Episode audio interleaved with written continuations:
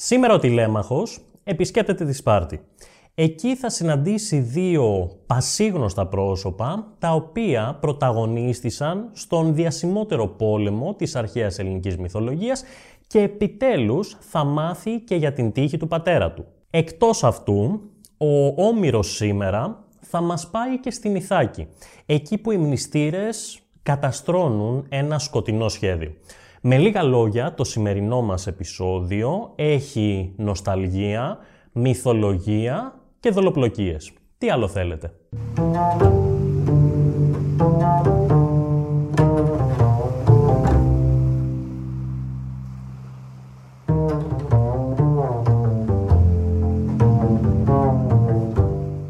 Ραψοδία Δέλτα λοιπόν της Οδύσσιας και πριν μπούμε στο ψητό θέλω να ευχαριστήσω πάρα πολύ τους νέους Patreons που αποφάσισαν να υποστηρίξουν το κανάλι The Mythologist και το επικό podcast. Ηρώ, Mr. Tang, Ματθαίος Κόλιας και Pag Στάθης, καλώς ήρθατε στην παρέα μας, καλώς ήρθατε στο Patreon του επικού podcast. Μην ξεχνάτε κι εσείς ότι μετά το τέλος κάθε επεισοδίου, κάθε εβδομάδα εδώ στο YouTube, ακολουθεί στο Patreon η ανάλυση της κάθε ραψοδίας. Οπότε αν σας ενδιαφέρει τόσο πολύ η μυθολογία, σας περιμένουμε στο Patreon. Την προηγούμενη φορά λοιπόν, στη ραψοδία γάμα της Οδύσσιας, είχαμε δει τον Τηλέμαχο και την Αθηνά μεταμφιεσμένη σε μέντορα να επισκέπτονται την Πύλο και τον βασιλιά της Πύλου, τον σοφό γέροντα Νέστορα, μπας και μάθουν πληροφορίες, περισσότερο τηλέμαχος δηλαδή, για τον πατέρα του τον Οδυσσέα.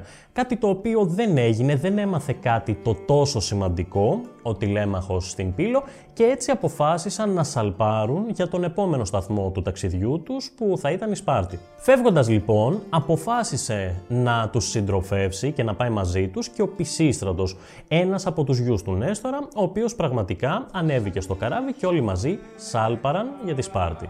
Όντως λοιπόν, εδώ σήμερα στην αρχή της ραψοδίας Γάμα, βλέπουμε τον Τηλέμαχο και τον Πισίστρατο να επισκέπτονται τη Σπάρτη και συγκεκριμένα τους πετυχαίνουμε έξω από το θορυβόδες παλάτι του Μενέλαου. Γιατί είναι θορυβόδες; Γιατί επισκέπτονται τη Σπάρτη και το παλάτι εν μέσω εορτασμών για γάμους. Ο Μενέλαος παντρεύει την κόρη του και τον νόθο γιο του, όχι μεταξύ τους, είπαμε, ε, απλά είναι ταυτόχρονα οι εορτασμοί των γάμων. Και έτσι οι δύο πρωταγωνιστές μας φτάνουν στο γλέντι κάπως απρόσκλητοι. Βέβαια, όπως ξέρουμε και όπως έχουμε δει και στα προηγούμενα επεισόδια, αυτό δεν έχει και τόσο μεγάλη σημασία γιατί επικρατούσε εκείνη την εποχή το πολύ ισχυρό και σημαντικό έθιμο της φιλοξενίας. Όταν λοιπόν ένας υπηρέτης παρατηρεί τον τηλέμαχο και τον πισίστρατο στην πύλη του παλατιού και ενημερώνει τον Μενέλαο για την παρουσία τους, τον ρωτά τι να τους κάνουν, να τους βάλουν μέσα ή να τους στείλουν να βρουν αλλού φιλοξενία. Ο Μενέλαος φυσικά, έτσι εξαιτίας αυτού του ισχυρού εθήμου, λέει στον υπηρέτη του ότι δεν θα έπρεπε να ρωτάει καν, θα έπρεπε να τους βάλει μέσα γιατί είχε ταλαιπωρηθεί και ο ίδιος γυρνώντας από την Τρία και έψαχνε φιλοξενία, οπότε ήξερε από πρώτο χέρι πώς είναι να ψάχνεις να σε φιλοξενήσουν και να μην βρίσκεις. Τους έβαλαν λοιπόν μέσα στο παλάτι την ώρα του γλεντιού και τους έδωσαν να φάνε, να πιούνε νερό, να πιούνε κρασί, τους έκαναν μπάνιο, τους άλυψαν με έλαια, ξεκούρασαν τα άλογα, τα τάισαν και αυτά τα καθάρισαν. Μιλάμε για φιλοξενία σε ακραίο βαθμό. Και δεν τους είχαν ρωτήσει καν ποιοι ήταν μέχρι εκείνο το σημείο. Πρώτα θα έτρωγαν και μετά θα συστήνονταν. Έτσι λοιπόν έγινε, έφαγαν και ξεκουράστηκαν και ο τηλέμαχος με τον Πισίστρατο μιλούσαν μεταξύ τους γιατί ήταν πάρα πολύ εντυπωσιασμένοι από τον πλούτο του παλατιού του Μενελάου. Και φανταστείτε πόσο εντυπωσιακό πρέπει να ήταν το παλάτι για να εντυπωσιαστούν δύο άνδρες οι οποίοι ήταν γη βασιλέων και ο Τηλέμαχος ως γιος του βασιλιά της Ιθάκης και ο Πισίστρατος ως γιος του βασιλιά της Πύλου θα είχαν δει πλούτο και χλειδί, αλλά φανταστείτε για να εντυπωσιάστηκαν γιατί πλούτο μιλάμε. Τους άκουσε ο Μενέλαος και τους είπε ότι ναι, όλα αυτά είναι πολύ εντυπωσιακά, αλλά κουράστηκε πάρα πολύ για να τα αποκτήσει και εκτός των άλλων, ναι, μεν χαίρεται για αυτά, αλλά ταυτόχρονα στεναχωριέται. Γιατί μπορεί όλος αυτός ο πλούτος να ήρθε από την Τρία και από τα μέρη που επισκέφθηκε, αλλά εκεί στην Τρία και γενικά στον πόλεμο έχασε και πολλούς άλλους φίλους του και στεναχωριέται για την τύχη που είχαν μερικοί από τους Αχαιούς. Έτσι λοιπόν, επειδή αναφέρεται και στον Οδυσσέα που τράβηξε τα περισσότερα βάσανα από όλους, ξαφνικά ο Τηλέμαχος θυμάται τον πατέρα του προφανώς και στεναχωριέται. Εκείνη ακριβώς τη στιγμή κάνει την εμφάνισή της, ενώ ο Τηλέμαχος δακρύζει, να το πούμε και αυτό, η μία, η μοναδική, η μυθική, η πανέμορφη, η θρηλυκή, ωραία Ελένη. Για τους γνώστες αυτό. Ναι, ο Μενέλαος και η Ελένη έμεναν μαζί παρά τα όσα έγιναν στον Τροϊκό πόλεμο. Σιγά θα μου πείτε και τι έγινε, κανένας ολόκληρος πόλεμος. Ναι, ένας ολόκληρος πόλεμος έγινε, ένα κοσμοϊστορικό γεγονός, αλλά εν πάση περιπτώσει φαίνεται ότι το είχαν ξεπεράσει. Εν πάση περιπτώσει, η ωραία Ελένη, εκτός από πάρα πολύ όμορφη, ήταν και πάρα πολύ έξυπνη και κατάλαβε κατευθείαν ότι ο Τηλέμαχος ήταν γιος του Οδυσσέα. Και συμφώνησε βέβαια και ο Μενέλαος που τον είχε παρατηρήσει ότι δάκρυσε μόλις μίλησε για τον Οδυσσέα. Οπότε ο Τηλέμαχος δεν δίστασε φυσικά και επιβεβαίωσε τις υποψίες τους. Έτσι λοιπόν βρίσκει το πάτημα ο Μενέλαος και μιλάει περισσότερο για τον Οδυσσέα για το πόσο τον εκτιμά και πόσο τον σέβεται και πόσο τον αγαπά για όλα αυτά τα οποία έζησαν μαζί στην Τρία και όπως καταλαβαίνετε το κλίμα βαραίνει απότομα γιατί ο τηλέμαχος είναι πάρα πολύ συναισθηματικά φορτισμένος και γενικά έχει πέσει λίγο η διάθεση και η Ελένη το παρατηρεί αυτό και κάτι ετοιμάζει.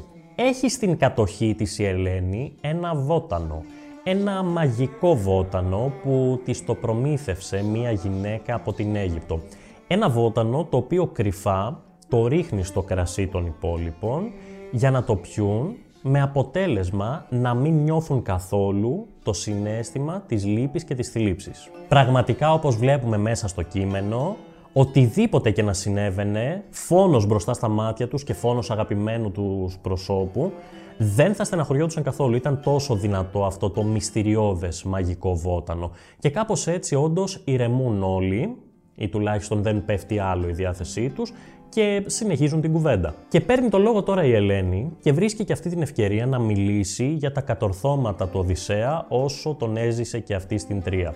Συγκεκριμένα μιλάει για ένα πολύ γνωστό περιστατικό σχετικά με τον Δούριο Ήπο. Όταν λοιπόν, όπως τα γνωρίζετε, είχαν μπει οι Αχαίοι μέσα στην Τρία το βράδυ και ήταν ακόμα κλεισμένοι μέσα στον Δούριο Ήπο, έγινε κάτι το πολύ ενδιαφέρον. Μάλλον λόγω θεϊκής παρέμβασης, η Ελένη είχε καταλάβει το μεγάλο αυτό σχέδιο και γνώριζε ότι μέσα στον Δούριο Ήπο ήταν οι εχθροί των Τρών. Αυτό που έκανε και με την θεϊκή αυτή μάλλον παρέμβαση ήταν να μιμηθεί τις φωνές των συζύγων των Αχαιών που βρίσκονταν μέσα στον Δούριο Ήπο προκειμένου να τους κάνει να φωνάξουν, να μιλήσουν, να κάνουν θόρυβο και να αποκαλυφθούν. Το έκανε λοιπόν αυτό και μιμήθηκε τις φωνές των Αχαιών που βρίσκονταν μέσα στο Δούριο Ήπο και ήταν ο Οδυσσέας εκείνος ο οποίος προσπάθησε να τους ηρεμήσει, κλείνοντας και το στόμα ενός από αυτού, για να μην βγάλουν το παραμικρό κύχ και έτσι σώθηκαν πραγματικά την τελευταία στιγμή. Βέβαια μέσα σε όλα αυτά η Ελένη λέει και στους παρευρισκόμενους ότι βρέθηκε στην Τρία εξαιτίας της Αφροδίτης, ουσιαστικά δηλαδή αποποιείται την κάθε ευθύνη από πάνω της. Και σε αυτό συμφωνεί και ο Μενέλαος που παίρνει το λόγο στη συνέχεια και έτσι κάπως καταλαβαίνουμε πώς γίνεται να ζουν μαζί μετά από όλα αυτά δεν έφταιγε η Ελένη, έφταιγε η Αφροδίτη. Κάτι το οποίο βέβαια είχε και βάση, αν γνωρίζετε το μυθολογικό επεισόδιο με το μήλο της έρηδας. Εν τω μεταξύ, η ώρα περνούσε και πήγανε για ύπνο. Και να παρατηρήσουμε εδώ ότι μέχρι τώρα εντάξει, ξέραν ότι είναι ο Τηλέμαχος, ο γιος του Οδυσσέα και ο Πισίστρατος, ο γιος του Νέστορα, αλλά δεν τους είχαν ρωτήσει για ποιο λόγο είχαν πάει στη Σπάρτη. Κάτι το οποίο έκανε ο Μενέλαος την επόμενη μέρα, μόλις ξύπνησε, με αποτέλεσμα ο Τηλέμαχος να του πει ότι είχε έρθει για να μάθει πληροφορίες για τον πατέρα του και για την τύχη του και φυσικά του είπε και το τι συνέβαινε με τους μνηστήρες. Τσαντίζεται βέβαια ο Μενέλαος με τους μνηστήρες, αλλά ο Μενέλαος σε αντίθεση με τον Νέστορα στην προηγούμενη ραψοδία και στο προηγούμενο επεισόδιο, ξέρει κάτι για την τύχη του Οδυσσέα και είναι επιτέλους η στιγμή ο Τηλέμαχος να μάθει αυτήν την πολύ σημαντική πληροφορία και με αυτήν την ευκαιρία ο Μενέλαος του διηγείται μια πολύ ενδιαφέρουσα ιστορία. Όταν επέστρεφε λοιπόν ο Μενέλαος από την Τρία, εγκλωβίστηκε για περίπου 20 μέρες στο νησάκι Φάρος κοντά στην Αίγυπτο. Δεν είχε τρόπο να φύγει, ήταν εκεί μαζί με κάποιους συντρόφους του και ουσιαστικά είχε εγκλωβιστεί ίσως και από τους θεούς. Και η μία μέρα περνούσε μετά την άλλη και δεν μπορούσε να κάνει τίποτα γι' αυτό. Κάποια στιγμή όμως, μια μέρα, τον επισκέφθηκε η Ιδωθέα, με ε η Ιδωθέα, η κόρη του Πρωτέα, του θαλάσσιου δαίμονα που μπορούσε να προφητεύσει το μέλλον. Αυτό που έγινε ήταν ότι η Ιδωθέα συμβούλεψε τον Μενέλαο να παγιδέψει τον Πρωτέα, ο οποίος άλλαζε μορφές, και να τον εγκλωβίσει για να τον αναγκάσει να του δώσει την πληροφορία πώς μπορούν αυτός και οι σύντροφοί του να φύγουν επιτέλους από αυτό το νησάκι. Βέβαια, περισσότερες πληροφορίες για το μύθο και λεπτομέρειες θα πούμε στο Patreon, γιατί αλλιώς το επεισόδιο το σημερινό θα έβγαινε πάρα πολύ μεγάλο και θα ξεφεύγαμε από το θέμα, αλλά τελικά ο Μενέλαος όντως κατάφερε με τη βοήθεια της Ιδωθέας και των συντρόφων του να παγιδέψει τον Πρωτέα και να πάρει τις πληροφορίες που χρειαζόταν. Αφού πήρε την πληροφορία πληροφορία του πώς μπορεί να φύγει από το νησάκι, τον ρώτησε και για την τύχη των υπόλοιπων αχαιών, γιατί είχαν φύγει τότε από την Τρία σας θυμίζω και δεν ήξερε ο ένας τι απέγινε ο άλλος. Έτσι έμαθε ο Μενέλαος για κάποιους από τους αχαιούς που πέθαναν. Ο Έαντας ας πούμε που πνίγηκε, τον σκότωσε ο Ποσειδώνας λόγω της ύβρις του και φυσικά έμαθε και για το τέλος του Αγαμέμνονα.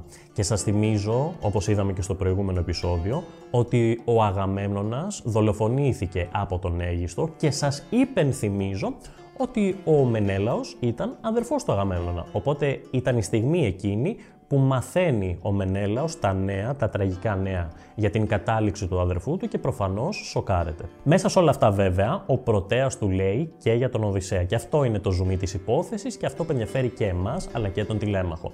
Του λέει ουσιαστικά ότι αυτή τη στιγμή, εκείνη τη στιγμή καταλαβαίνετε, ο Οδυσσέας ήταν στο νησί της Καλυψούς, η οποία τον κρατούσε εκεί και δεν τον άφηνε να φύγει και μάλιστα ήταν και ολομόναχος. Είχαν πεθάνει πλέον όλοι οι σύντροφοί του. Πάρα πάρα πολύ σημαντική εξέλιξη και πληροφορία και φυσικά ο τηλέμαχος το καταλαβαίνει κατευθείαν, θέλει να επιστρέψει στην Ιθάκη και όσο κι αν τον παρακαλεί ο Μενέλαος να κάτσει λίγο ακόμα να τον φιλοξενήσει, ο νεαρός έχει πάρει την πληροφορία που θέλει και δεν βλέπει την ώρα να γυρίσει πίσω για να επικοινωνήσει στη μητέρα του την πληροφορία αυτή και για να κουμαντάρει πλέον τα πράγματα με διαφορετικό ηθικό και διαφορετικό τρόπο. Και μιας και είπαμε για την Ιθάκη, στο σημείο αυτό η ραψοδία μας πηγαίνει πίσω στην Ιθάκη, όπου βλέπουμε τους μνηστήρες να συνομωτούν.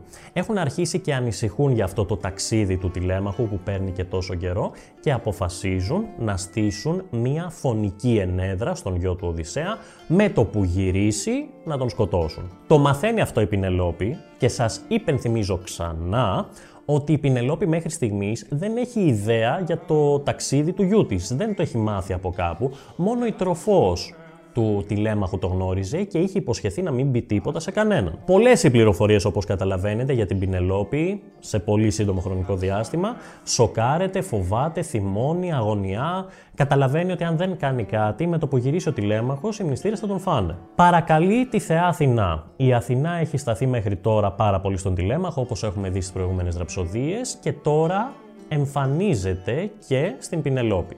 Και πάλι όμως όχι με την κανονική της μορφή, αλλά στον ύπνο της Πινελόπης το βράδυ εμφανίζεται μεταμφιεσμένη στην αδερφή της. Σαν η δηλαδή, σαν την Ιφθύμη την αδερφή της Πινελόπης, η Αθηνά εμφανίζεται στον ύπνο της γυναίκας και ουσιαστικά την καθησυχάζει. Της λέει ότι δεν πρόκειται να συμβεί τίποτα κακό στον τηλέμαχο.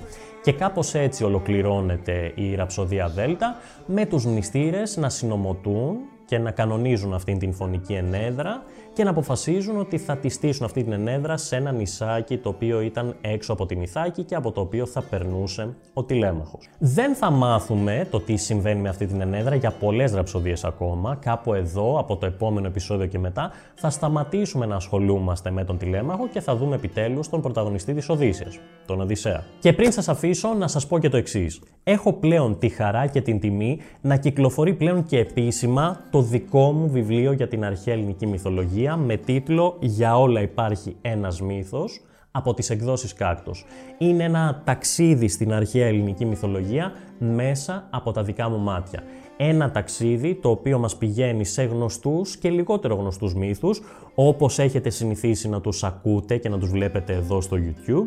Και σας το λέω αυτό γιατί πλέον το βιβλίο κυκλοφορεί κανονικότατα σε όλα τα βιβλιοπολία της χώρας και στην Κύπρο και μπορείτε να το προμηθευτείτε και στο εξωτερικό από τα site και νομίζω ότι είναι ένα βιβλίο το οποίο πρέπει να έχει πραγματικά όποιος αγαπάει ή θέλει να αγαπήσει περισσότερο την αρχαία ελληνική μυθολογία. Το βιβλίο το αγαπήσατε ήδη από τις προπαραγγελίες και τα υπογεγραμμένα αντίτυπα και σας ευχαριστώ πάρα πάρα πολύ. Σύντομα θα έχω και πληροφορίες για τις παρουσιάσεις των βιβλίων όπου μπορούμε να γνωριστούμε και από κοντά. Αν θέλετε να το κάνετε δικό σας, μπορείτε να το κάνετε από το σύνδεσμο που θα βρείτε στην περιγραφή. Για την ανάλυση σας περιμένω στο Patreon και όπως πάντα μέχρι το επόμενό μας ταξίδι στην αρχαία ελληνική ή και παγκόσμια μυθολογία και αρχαιολογία, εύχομαι σε όλους και σε όλες να είστε καλά.